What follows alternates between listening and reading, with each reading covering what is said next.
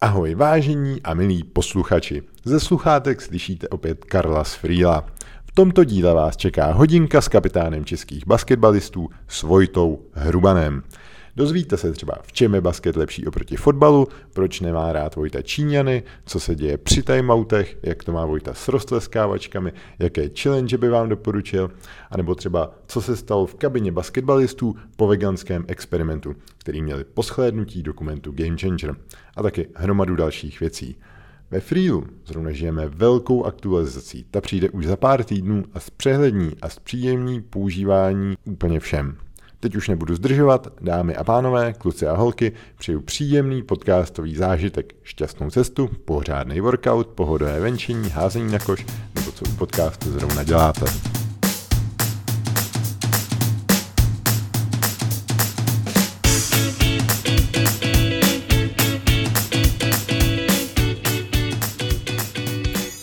Dnešním hostem podcastu z podpalubí je Vojta Hrubán. Vojto, díky moc, že jsi udělal čas a pozval jsi mě do své ložnice na natáčení podcastu. Nemáš za co, je ložnice pro hosty, takže to je úplně, úplně příhodný. V pořádku.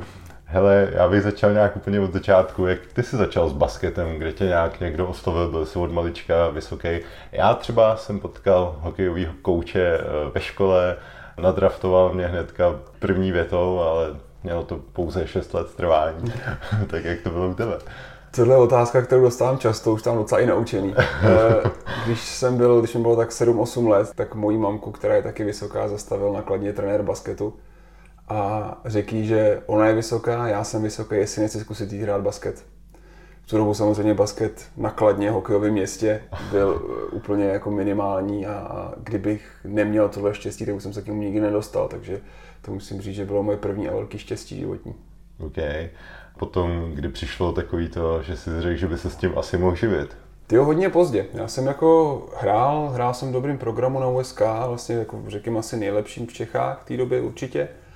Ale nějak jsem si jako říkal, že nejsem si úplně jistý, jestli to je pro mě ta cesta. Když mi bylo tak v 18, 19, skončil jsem ze střední, tak jsem si říkal, jako, že já to asi kašlu, že to jako nemá moc cenu, že se jako nevidím nikde, že bych mohl být jako Česká liga a jako nejvyšší a tak nějak se jako právě tím živit a být profesionál.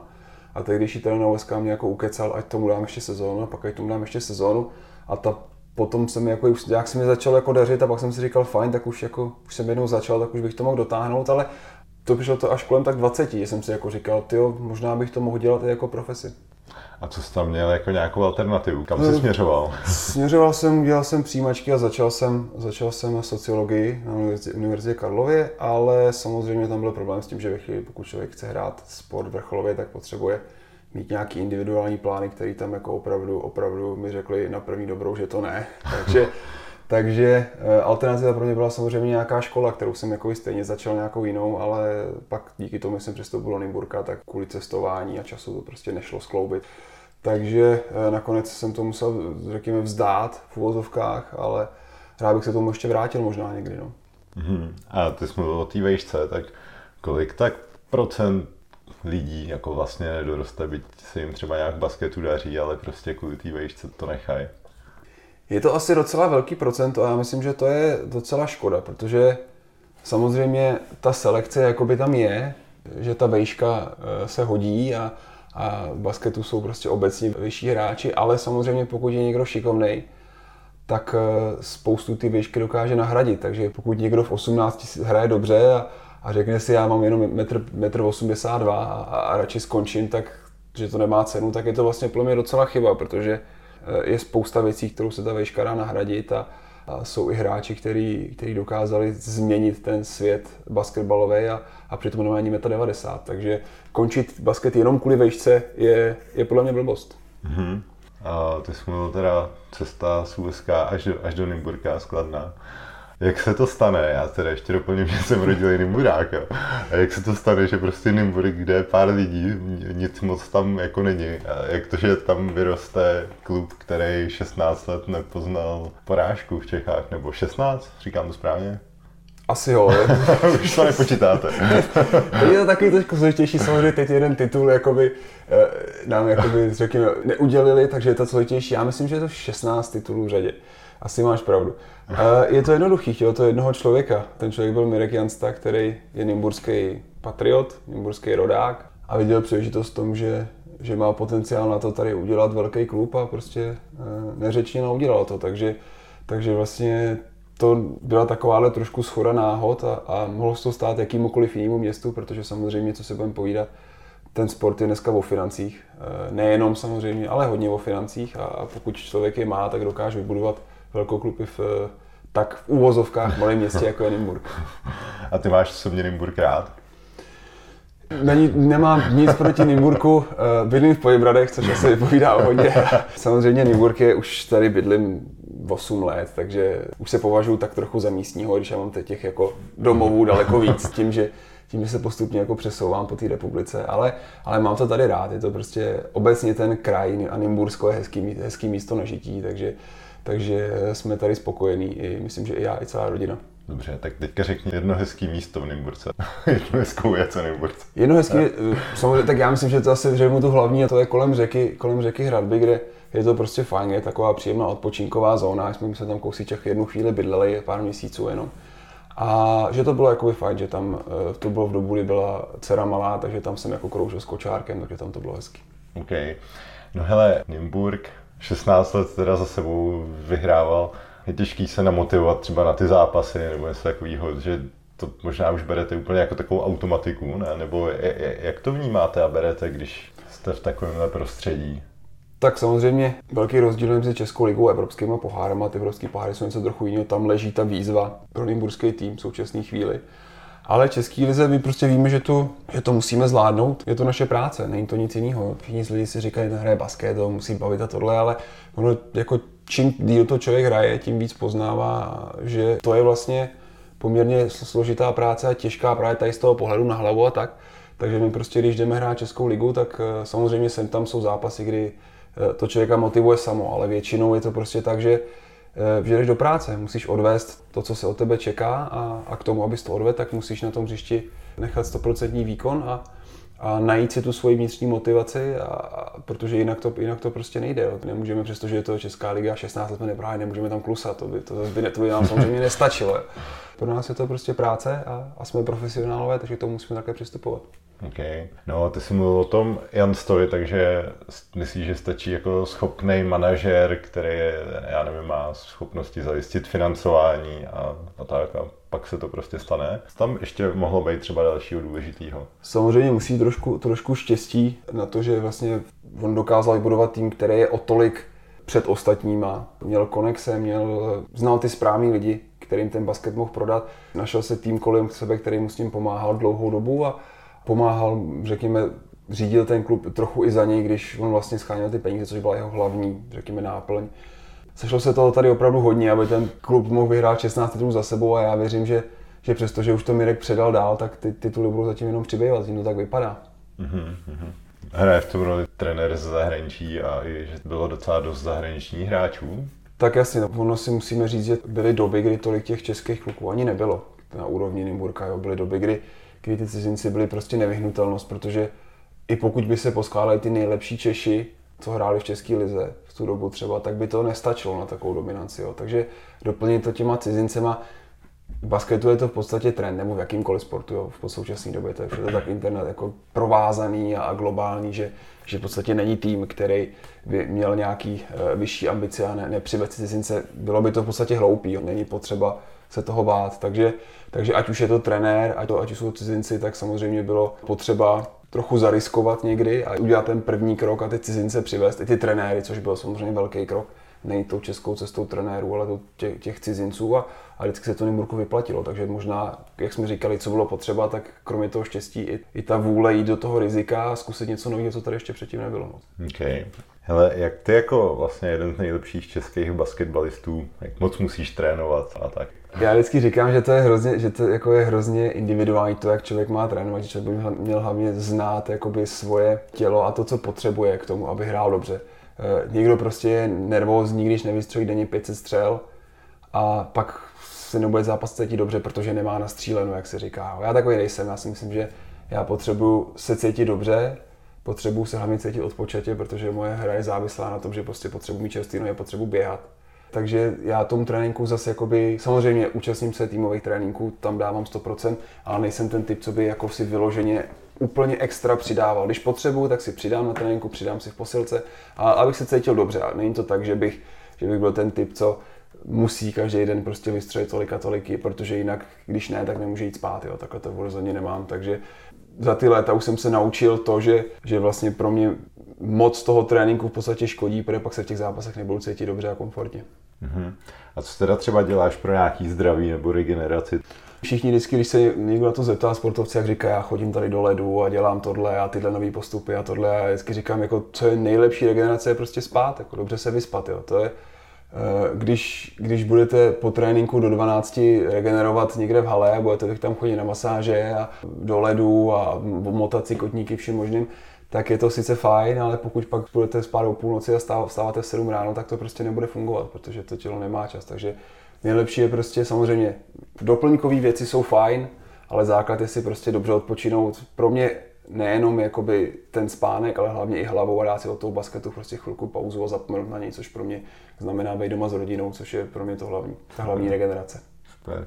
Co nějaký experimenty? Zkoušel jsi třeba právě v průběhu let, jak ti co funguje, že třeba nevím, na Netflixu teďka je strašně frčí dokument Game Changer o tom, že nebudu říkat, co si o tom myslím. Jo?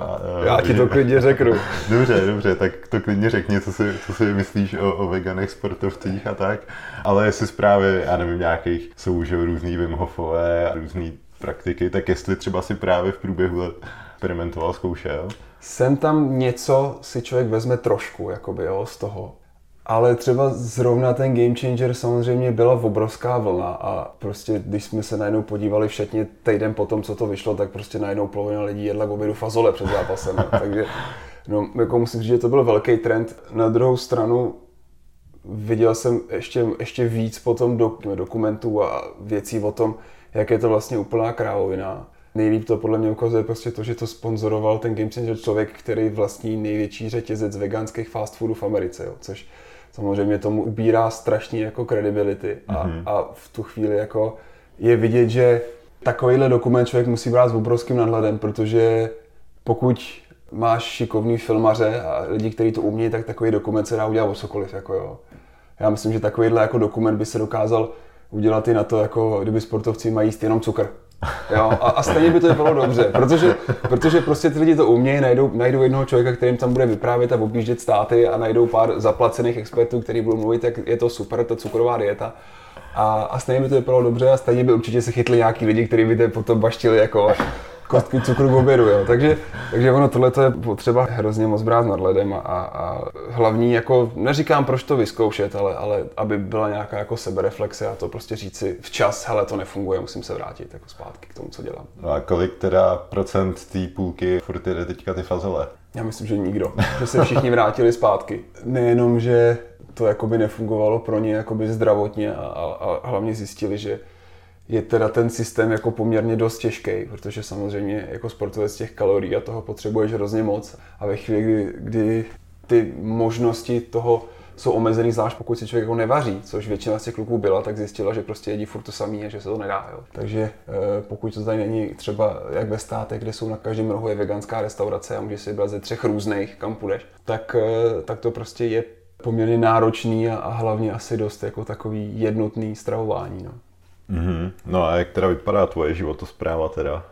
Já to zase tak moc neřeším, musím říct. Jo. Dávám si pozor na to, abych prostě měl dostat do sebe dost proteinů, zvlášť ve chvíli, kdy trénujem, tak je to potřeba, abych toho jídla snit jakoby dost, aby to nebyl eh, úplně, jak se říká, junk food. A jinak, jako to, jinak to zase tak jako moc neřeším. Občas si dám limonádu, večeři si rád dám pivo a nějak mě to netrápí. Takže kluci se mě vždycky jako dělají srandu, že abych nemusel ani trénovat a jíst, co chci a pak je stejně předběhnu. Jo. Takže takže já mám v tomhle tom asi docela dost velkou kliku, protože všichni, no, teď bylo tři měsíce, tři měsíce byl covid, já jsem musel nesměl jíst tohle, nesměl jsem tohle, říkám, já jsem něco jsem chtěl, moc jsem se teda jako úplně nehejbal a soubnul jsem tři kila, jo, prostě. Takže, takže já mám v tomhle tom docela kliku, že mám správný geny, takže to zase tak moc řešit nemusím, ale ten čas, kdy budu muset začít, se blíží poměrně rapidně s věkem, takže už na to jako tak vyhlížím, co bych asi měl zlepšovat. OK.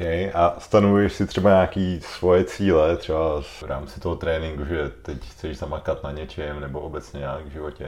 Jo, takový, řekněme, jako vlažný cíle, no, takový rozmazaný a neurčitý, nemám, ne, nejsem ten typ, co by si, co by si jako řekl, že do tolikátýho tolikátýho chci prostě denně vystřelit tisíc střel, nebo do, do měsíce chci zvedat o 20 kg víc na bench. To takhle, já to takhle nemám, já si jako myslím, že mně by to hlavně jakoby nefungovalo. Jo. Když už vyloženě chci, tak, si, tak třeba když máme volno, tak si najdu nějakou challenge na internetu a tu jakoby držím. Ale není to tak, že bych si jako dal, jako dal cíle, že, že, tu, že tu challenge si stihnou odcvičit za půl hodiny a tak podobně. Takže nemyslím si, že by to pro mě byl ten správný přístup, protože takhle moje hlava prostě nefunguje ty challenge, to, to je hrozný peklo, to já vždycky potkávám nevců taky, bohužel jsem cílová skupina a, a už jsem jich tam našel fakt hodně. Je tam hodně, to je no, no Fab Challenge. tak takovýhle věci nedělám. ne, ne, ne, to jako říkám, co jsem zhlídnul, že jo, mm. ale třeba takový to z toho angličáků denně, že jo, mm. a tak podobně, tak co jsi měl teda za challenge, to vyzkoušel Teď. a doporučil bys?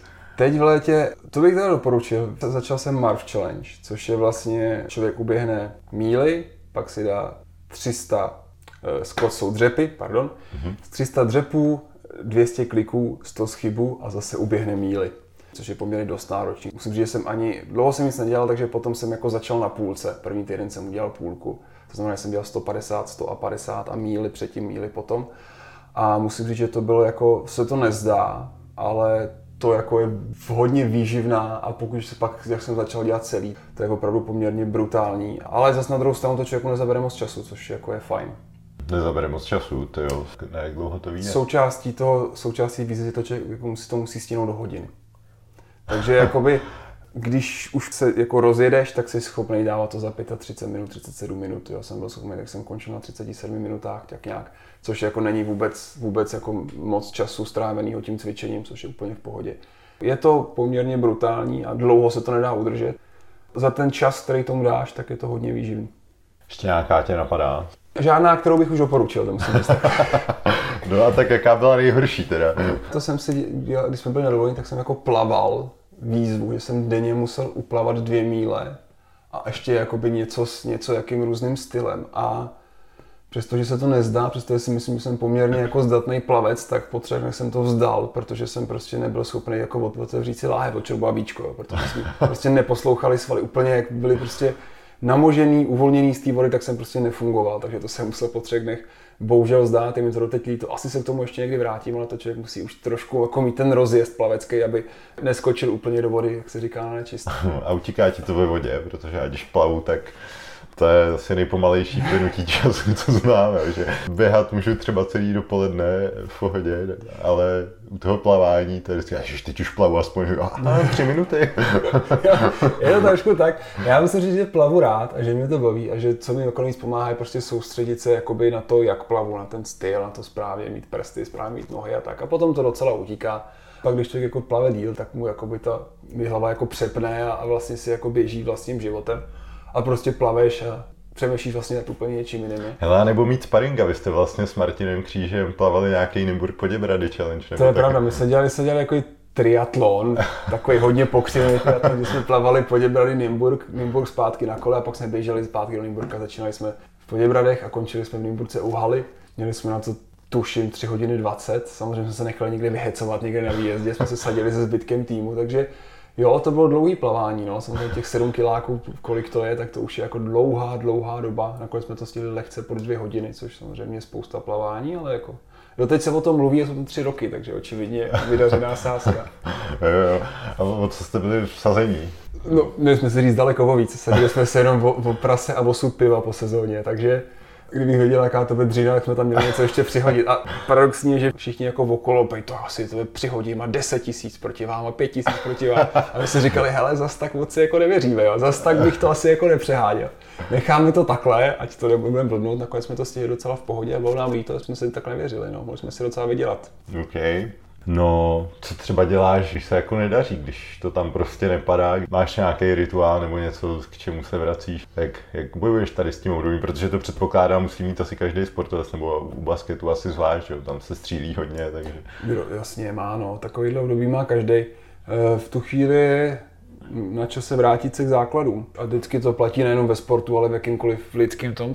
Takže se vrátí k tréninku, prostě střílet a střílet, dodat si tím, že střílíš sebevědomí a moc to neřešit, podle mě. To je recept pro mě a myslím si, že by měl být i pro ostatní, protože jakmile se s tom člověk začne moc nímrat a patlat, tak, tak to, se to jenom prohloubí, ta krize. A vrátit se k základům a prostě si něco natrénovat, tak aby člověk se cítil dobře a řekl si, jo, teď kruci dávám, tak přece můžu dávat i v zápase a ono to pak většinou přijde samo. Stačí vždycky jako jedna chvíle, jedna dobrá střela, jeden moment, který to zlomí zpátky a ono se to vrátí. Okay. Mluvíš o trénování zpátky k základům, tak si jenom tak říkám, co bys doporučil nějakým rodičům, kteří by si chtěli doma vychovat malýho Vojtu Hrubana? Uh, rodičům? Aby hrali na fotbal. ne, samozřejmě, to je hodně velká nadsázka. Basket je, basket je hezký sport. Pro rodiče to má velkou výhodu, že to je vnitřní sport, je to sport pod střechou, takže to je velká... nemusí se stávat v pět ráno, abys byl první na ledě, což je taky další velká výhoda. Tréninky jsou odpoledne, takže to je další to, velká výhoda. To je samý, to sam, samý, jo, samý výhody a jistoty. Jsou výjimky, které potvrzují pravidlo v tom, že je zákaz dítě do něčeho jako nenutit, nechat si, aby si ten vlastní sport vybral samo, protože... Co jsi byl třeba ty? To bylo takový lehký postrčení do správného směru.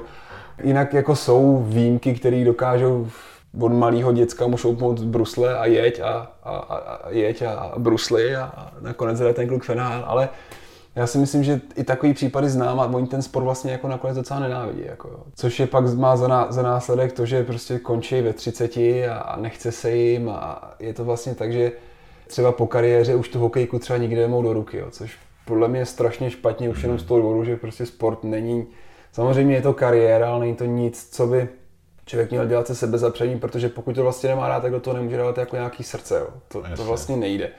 A nikdy podle mě nenaplní ten svůj potenciál. Takže já myslím, že pro rodiče rada je tak, aby to nepřehánili, aby postrčili ty děti správným směrem, aby je postrčili k tomu něco dělat, ale zároveň, aby se nesnažili ty děti před sebou valit v tom, že musí být lepší a lepší a lepší, protože ono to ve v podstatě vlastně vůbec nefunguje. Pokud dáte dítě na sport 10 a budete ho nebo od 10 bude dobrý, tak ho budete do 15 prostě drillovat, tak se vám to děcko na to 16 vykašle, protože ho to nebude bavit. Hmm, jasně. Hele, ty jsi mluvil o těch benefitech basketu. Co bys tam viděl jako nějaký negativa? Jako negativa? No protože teď mi přijde, že jsi to poslal do strašného hypeu a to tak, to tak basketáků v Čechách jako nemůžeme. Jasně no. V současné době samozřejmě basket není nejbohatší sport, což znamená, že je dost velká pravděpodobnost, že se tím člověk jako, i když nebude špatný, takže se tím nebude živit, nebo nebude se tím nějak hodně dobře živit. Když bys to třeba jenom vztáhnul na nějakou českou ligu, tu první, co hrajete vy, tak vy asi v Nymburce si myslím, že je asi dobrý, ale jak jsou na tom třeba ty ostatní týmy? Některý jsou na tom, jako ta špička je na tom o něco líp, Uh, jakmile se dostáváme do nějakého středu ligy, tak to je v podstatě... Tak tam už je průměr, pak lepší být ajťákem.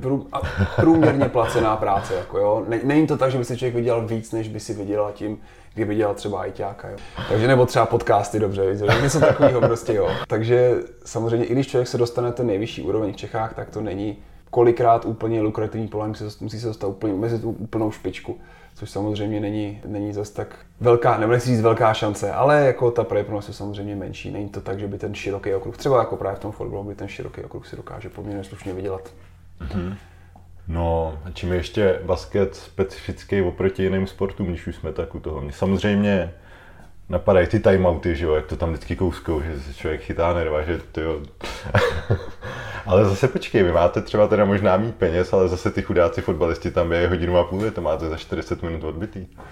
No jo, ale 40 minut čistého času, že jo. Já myslím, že časově to nakonec tak vychází podobně. Zápas jako ze vším všudy, s těma timeoutama, se ty tak rozčilují a podobně, tak trvá jako tak nějak tu hoďku, 20 hoďku půl trvá, jo. Že to Aha. jako, dobře, to fotbal je o trošku delší, ale není to zase jako tak, že, že bychom tam byli o tolik míň. Jo. Takže zase myslím, že máme třeba další rozcvičení před zápasem, kdy, kdy jakoby fotbalisti se rozcvičují kratší dobu, řekněme, před tím zápasem. Takže nakonec to plně vychází jako tak cca přibližně stejně. S tím, že si vždycky říká, kolik fotbalisti naběhají, tak to je pravda, naběhají daleko víc kilometrů než my. Ale zase my jich naběháme tak půlku, řekněme, ale daleko zase i v dvakrát větší intenzitě. Takže ono to má všechno svoje pro a proti samozřejmě. Mm-hmm.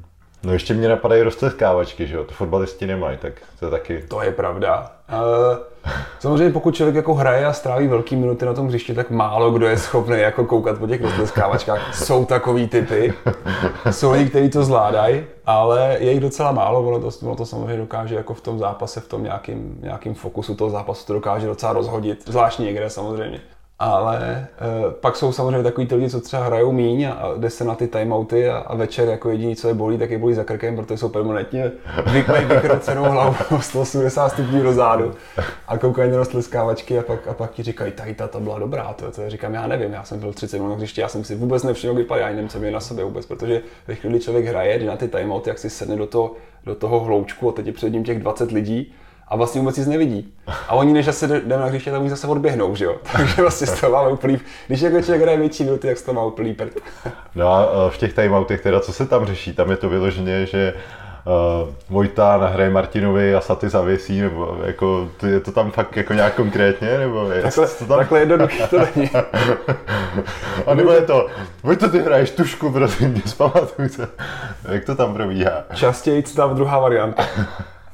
Jako samozřejmě jsou různý timeouty. Buď to jsou taktický timeouty, ve kterých se řeší, co se bude hrát dál, a ve kterých se většinou neřeší se přesně ty přihraješ tam, ty přihraješ tam, taky samozřejmě, když se jako kreslí nějaká speciální akce třeba na závěr čtvrtiny nebo tak, jinak je to prostě, co děláme špatně, kolikrát je to jako ta pořádná zleva zprava, jsme se probrali a tak podobně. Většina timeoutu je prostě to, když se tomu týmu nedaří a je potřeba zastavit ten, zastavit ten vývoj toho zápasu, který se překlání na druhou stranu, tak to prostě trenér stopne, řekne nám pár vět, jako většinou, který sami víme, většinou, ale jako nám je připomene důrazně, ono to pak většinou zafunguje. A, Zvolí ty správná a, slova. Zvolí, on zvolí ty správné slova a my pak zvolíme ty správnější řešení na tom hřišti. Takhle, to, takhle nějak to funguje, ty timeouty. Jo, jo. No a ty timeouty teda ještě fungují tak, že vlastně diváci z těch roztleskávaček bohužel taky moc nemají, no, protože nevím, jestli víš, ale většinou je ten záběr právě na tu bandu kluků. Jo, většinou... diváci v televizi, jo, to je pravda, no. Většinou je tam záběr tou kamerou, tou tyčí, kterou nám taky vždycky narvou do toho, tak nás roztrká nás kamera, aby tam viděl tu tyč s tím mikrofonem narvou přes hlavy a pak je tam slyšet, jak trenér nadávají a vypnou zvuk, protože by to samozřejmě bylo sprostý, takže to tam mít nemůžou.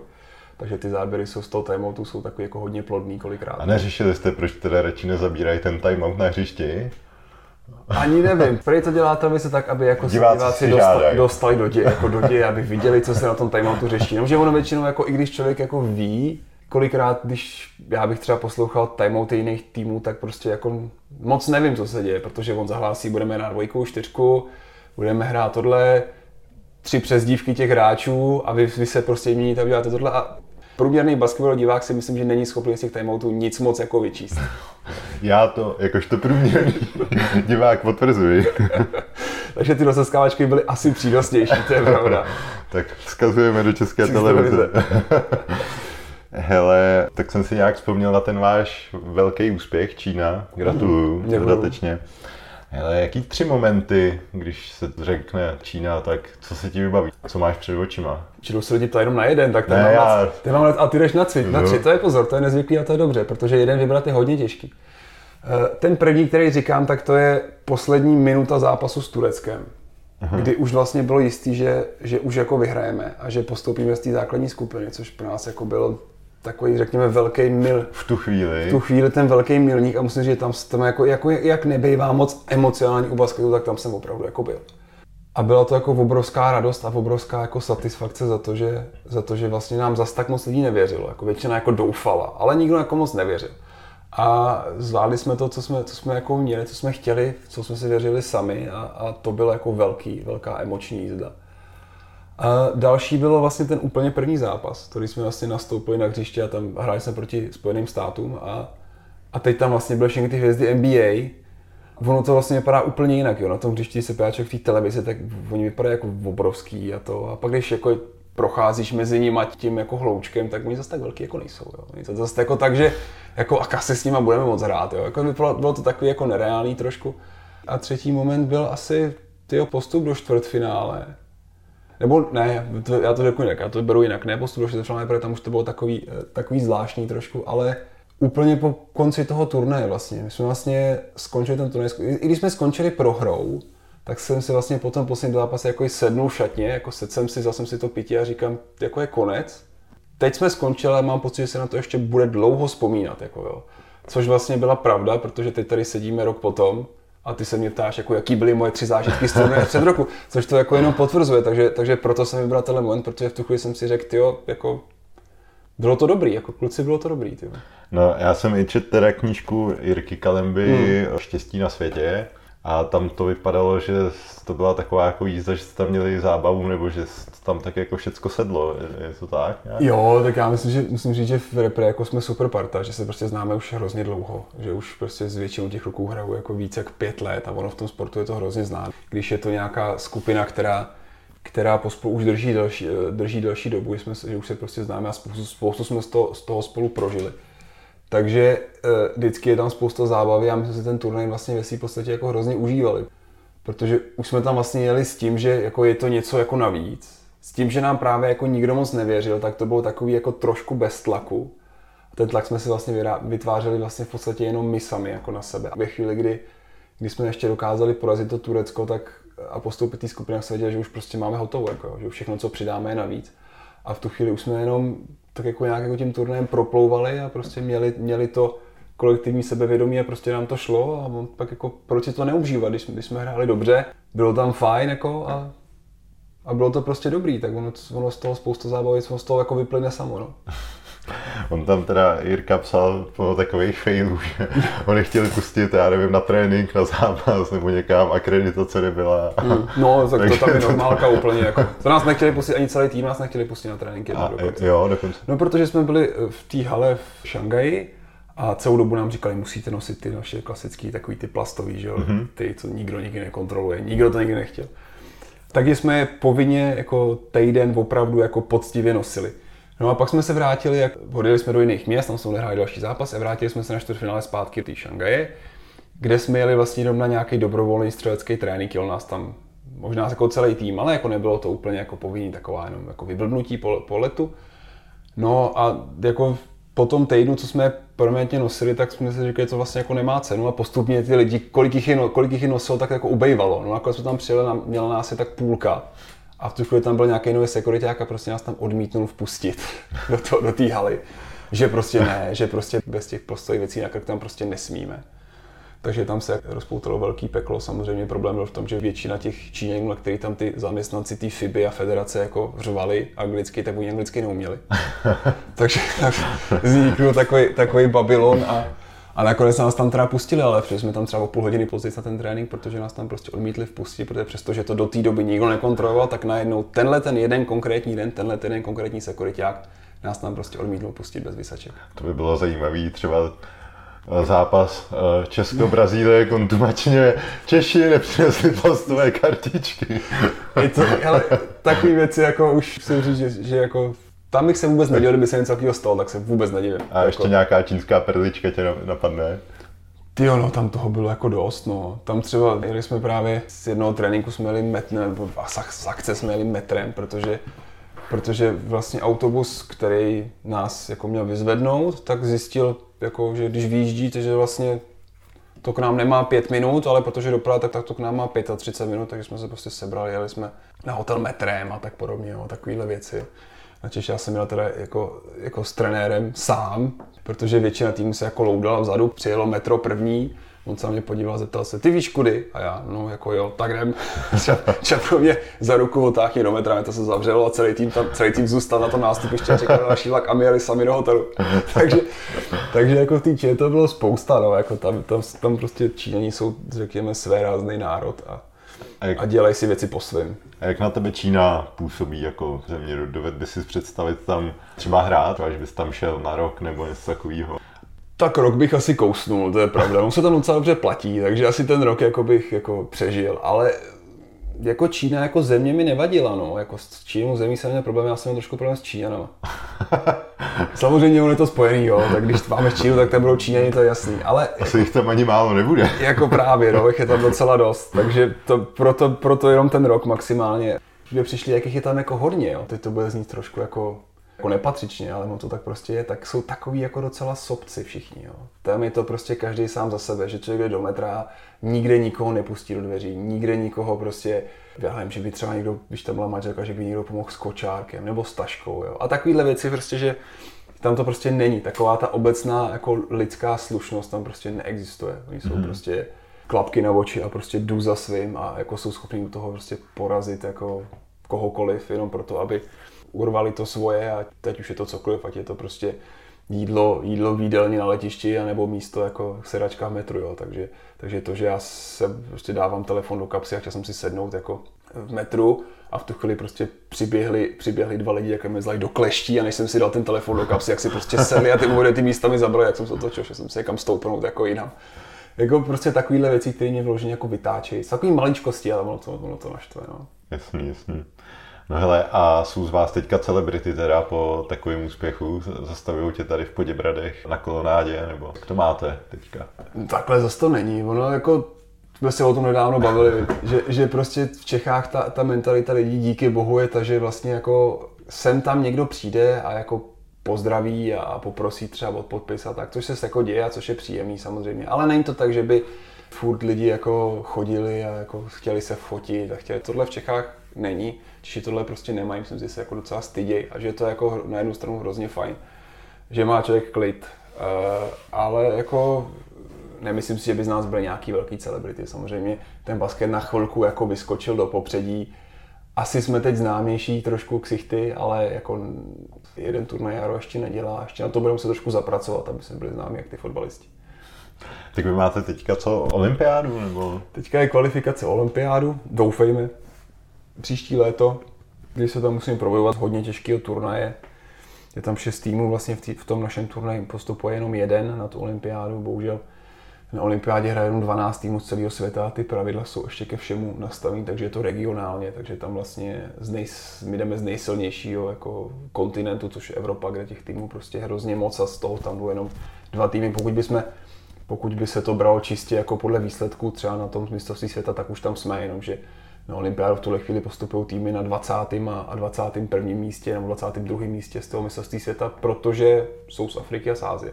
A žádný lepší už tam prostě nebyl. Takže takhle to je, bohužel takhle je to nastavení a ta olympiáda jako vysí hodně vysoko. Ale co, na co se všichni jako soustředíme, tak to je rok potom, 2022, mělo to taky to samozřejmě se bude posunutý všecko, tak je mistrovství Evropy, jehož základní skupina se bude, bude jako v Praze, takže domácí mistrovství a na to se všichni těšíme a to pro nás myslím, že tady pro tu naší generaci bude, bude asi takový jako vrchol, jak se říká, jako po nás potopano. Uvidíme, ale samozřejmě to bude jako pro, pro tady tu partu to bude, to bude rozhodně to nejvyšší domácí mistrovství, jako nic víc asi si nemůžeme přát. Přemýšlel jsi už, to je asi za dlouho ještě, ale co bys chtěl dělat, až basket skončí, nebo jako až už nebudeš pokračovat na nějaký profi úrovni? Přemýšlel a přemýšlím, je to uh, tak přeci jenom už, jak jsem, jak jsem překročil tu třicítku, tak už jsem takový dospělejší a začal jsem nad tím přemýšlet. tak vlastně nedávno jsem se připojil do, do programu, který Mezinárodní basketbalová federace pořádá, jakoby je to kurz pro všechny jako špičkový hráče, který chtěli pokračovat v odvětví basketu v nějaký manažerský, manažerský funkci, takže teď vlastně jsem se jakoby vrátil zpátky do školy, když je to hodně v úvozovkách dělám prostě kurzy, které jsou potřeba pro sportovní manažery, takže takže ať už je to marketing, nebo nějaký zapojení fanoušků, nebo nějak jak se staví organizace a značka, takovéhle věci, který, který musím říct, že mě docela baví. Takže pokud bych dostal nějak šanci a, a mohl pracovat jakoby v basketu, nemyslím, že asi, asi jako trenér, možná, možná, nezavírám to, ale jsem si úplně jako jistý, že to je, že to, je to pravý pro mě, tak jako nějaký manažerský funkci bych toho basketu asi rád zůstal. No, nebo postu na Instagram a můžete být basketbalový influencer třeba. Já ani Instagram nemám, já vůbec nevím, jak se to dělá, takže já nejsem úplně, nejsem úplně... Nejsem cílová skupina. Nejsem cílová skupina, nejsem úplně člověk pro sociální média, takže, takže já mám stěží, stěží Facebook, kde v podstatě jediný, co tam mám, tak jsou buď to kamarádi, ale jsem tam nějaký jako basketbalový výsledky, takže já v podstatě jako nejsem někdo, kdo by byl moc jako influencován, bych pravdu řekl. Hele, jak ovlivnila třeba Nymburk basket nebo takhle vlastně korona, že jo, zápasy se nehrály. Jak to vnímáte, trénujete s tím teďka, že na podzim třeba to možná bude bez diváků, nebo jak je situace ve sportu s tímhle? Samozřejmě hodně těžká. Ten sport je navázaný na všechno ostatní, tak jako všude. Ta situace není dobrá. E, doufujeme, že už je to jako ty nejhorší dny jsou za, protože kdyby se měla opakovat situace ještě jednou a znova by se měl jakoby vypnout svět na, na dva, tři měsíce, tak e, se, bych se trošku bál o ten sport, aby to vůbec jako přežil, jo? protože samozřejmě financování sportu je a tak je prostě napojený na to, že musí fungovat ekonomika, ve chvíli, kdy nefunguje, tak samozřejmě, ten, tak samozřejmě je to špatný.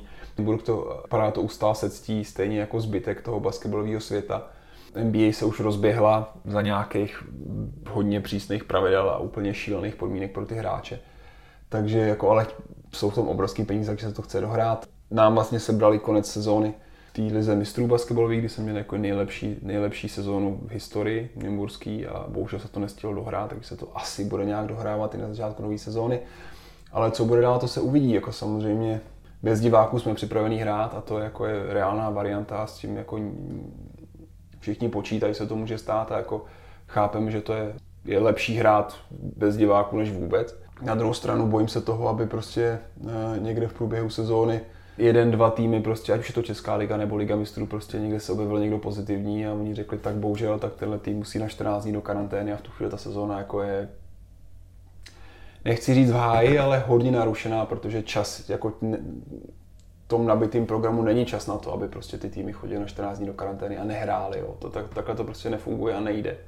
Takže buď to se budou muset přijmout nějaký, přijmout nějaký eh, opatření, které tohle jakoby eh, s tím budou počítat, anebo to bude taková další zmatená sezóna. No. Hmm, tak ty jo, držím palce. No, doufujeme, doufujeme, že nějak jako to bude pokračovat a že, že se z toho všichni nesesypou a že, že, že, to, ne, že to prostě nebude tak, že, že, se to, že se objeví nějaká druhá vlna a všichni zase řeknou tak nic, tak to se všechno zastavíme, což podle mě by byla velká chyba a byla by to škoda, protože pak znova to nastartovat je prostě hrozně těžký. Je to tak, no. Ale mě by ještě zajímalo třeba, jak vnímáš takhle týmovou hru versus to, co mají jednotlivci. Myslíš si, že ty sportovci, co fungují solo, já nevím, Roger Federer si plácá tenis sám a je to jenom o něm, takže to je jednodušší pro něj? Ve spoustě věcí ano, že se nemusí spoláhat na nikoho ostatního.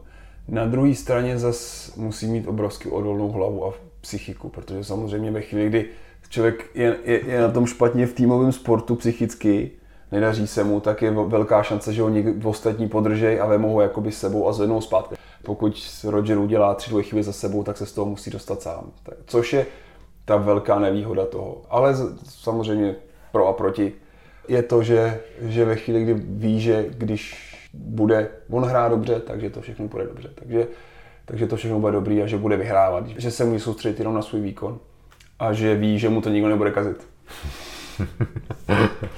Což se stává samozřejmě. Takže v tom je ten týmový sport má nějaký výhody, ale samozřejmě zase, zase jako nevýhoda toho jednotlivce je prostě to, že, že jsi na všechno sám.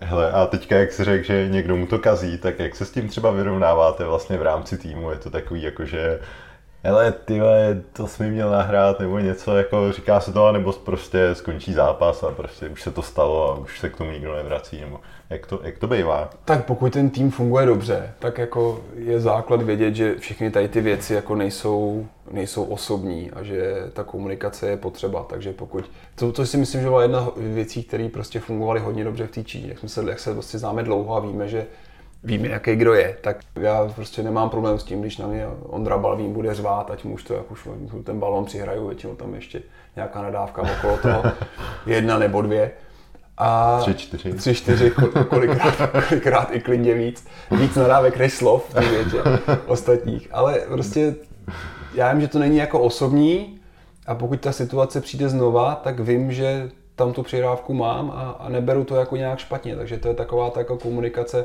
sportovní komunikace, řekněme tomu, kterou by lidi neměli jako vykládat to, že, že my se vlastně jako nemáme rádi, ale k té hře to patří. A samozřejmě při, při té hře je spousta emocí a a v tu chvíli prostě si tam tu nadávku přidá jenom člověk proto, aby to bylo důraznější. No. Jasně, chápu. Hele, a jak vnímáš třeba tady v tom kolektivním sportu jsi i závislý částečně na tom trenérovi, protože jako on tě může střídat, stavět, nestavět a tak podobně, i když se ti třeba pod, ve tvých očích daří a, a on tě stejně třeba nepostaví, tak jak vnímáš tohle? Je to samozřejmě těžká věc, kolikrát ty trenéři se roz, rozhodují na, na hodně jako subjektivních věcech, které nejsou moc vidět a prostě ať si kdo chce co říká, tak samozřejmě jsou tam preference a jsou tam věci, které Eh, nemůžeš moc ani ovlivnit, že prostě trenér má radši tohle kvůli něčemu, ale jako naučíš se s tím žít, je to tak vždycky. Většinou je to tak, že pokud tě ten trenér nestaví z nějakého důvodu, tak může se stát cokoliv. Ta šance, ta šance většinou přijde pak už jenom na tobě, aby si jako využil a, a trošku se pošouhnul dopředu. Ale samozřejmě pokud to takhle nejde, pokud máš ten pocit, tak pak je prostě nejlepší změnit dres. No pokud nezmění trenéra, tak musíš ty. takže, takže jako je to samozřejmě někdy je to složitý, ale prostě to komu to patří a, a každý, jako kdo hraje ten basket nebo jakýkoliv sport, tak ví, že, že tohle jsou situace, kdy prostě není, není jako důležitý zase tak moc to řešit. S tím člověk jako víceméně většinou nic neudělá. Jasně. Hele, kdo tě v životě nejvíc ovlivnil a čím? No tak určitě rodiče, jako tuhle otázku jediná ten, tak mě vychovali, tak to asi předpokládám, že ty byly ty první, kdo mě jako nejvíc, nejvíc ovlivnili a nasměrovali k tomu, co, jaký vlastně jsem. A potom nemusím zapomenout na manželku, která mě ovlivňuje posledních, posledních deset let a to mě ovlivňuje hodně. Takže... Ale usmíváš se, takže asi pozitivně. K lepšímu, k lepšímu, rozhodně k lepšímu. Eh, Nebo já, myslím, já, já to nebudu pouštět. Tak... Já myslím, že si ho poslechne ten podcast, takže, takže ano, k lepšímu. Dobře, ale tak mě napadá, uh, basket ti očividně strašně moc dal a tak dále. Je něco, čeho jsi musel v životě fakt vzdát nebo něco obětovat, abys byl tam, kde seš? Těžko říct, nebo jako samozřejmě jsou věci, kterými jako, který vidíš, jako jo, to, že nemůžu zimit na liže, protože se nemůžu zranit a takovéhle věci, to jsou takové jako docela maličkosti. Eh, kdybych dělal toho ajťáka, tak eh, mám volný víkendy, jo, což samozřejmě, který by jsem, který by se mohl trávit s rodinou, který prostě takhle nemám taky prostě je tam spousta asi příležitostí, který ten basket jakoby No to bez ní blbě, ale jako by mi vzal prostě. Byly doby, kdy jsem prostě dělal basket a protože prostě děláš basket, tak nestíháš nic jiného. Takže v tu chvíli jakoby dal mi toho rozhodně víc, než mi vzal, ale je pravda, že jako kdybych nehrál basket, tak, tak ten svět je jako trošku otevřenější asi, protože toho času by bylo víc a nebyl bych furt vždycky přikovaný na jedno místo a tak podobně. Takže, takže to jsou takové jako spíš možnosti než konkrétní věci, i když teda lyžování mi jako chybí, vždycky jsem rád lyžoval, ale samozřejmě když jsem podepsal jako profi smlouvu, tak to všechno šlo z kopce, takže a ne doslova. takže, takže to byla jedna z věcí, která mě trošku jako mrzí, ale těším se, až, až to svou kariéru seknu, tak se na ty bílé svahy vrátím. Ale kdo je podle tebe úspěšný? Ty to je, to je jako těžká otázka. Uh, úspěšný je ten, kdo kdo dělá něco, co ho baví a kdo, když to navíc dělá i dobře, tak ještě o to líp. Tak ještě víc úspěšný.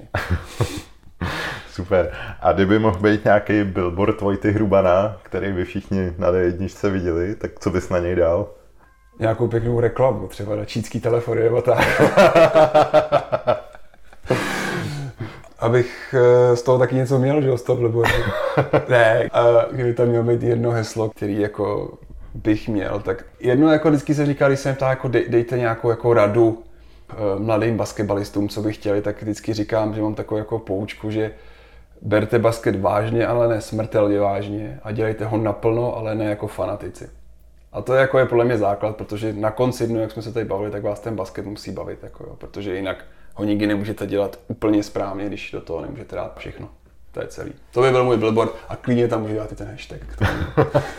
Super, Vojto, hele, díky moc, že jsi udělal čas a ať se ti daří a doufejme, že sezóna bude plnotučná. Doufejme, že bude plná, no, to je pravda. Děkuji. Díky, že jste to poslechli až sem. Máte fakt výdrž. Jestli se vám podcast líbil, tak mi uděláte velkou radost, když to někde nazdílíte, olejkujete nebo hvězdičkujete. Aby vám neutekly příští díly, tak si dejte odběr ve vaší oblíbené podcastové aplikaci. S se loučí Karel z Freela.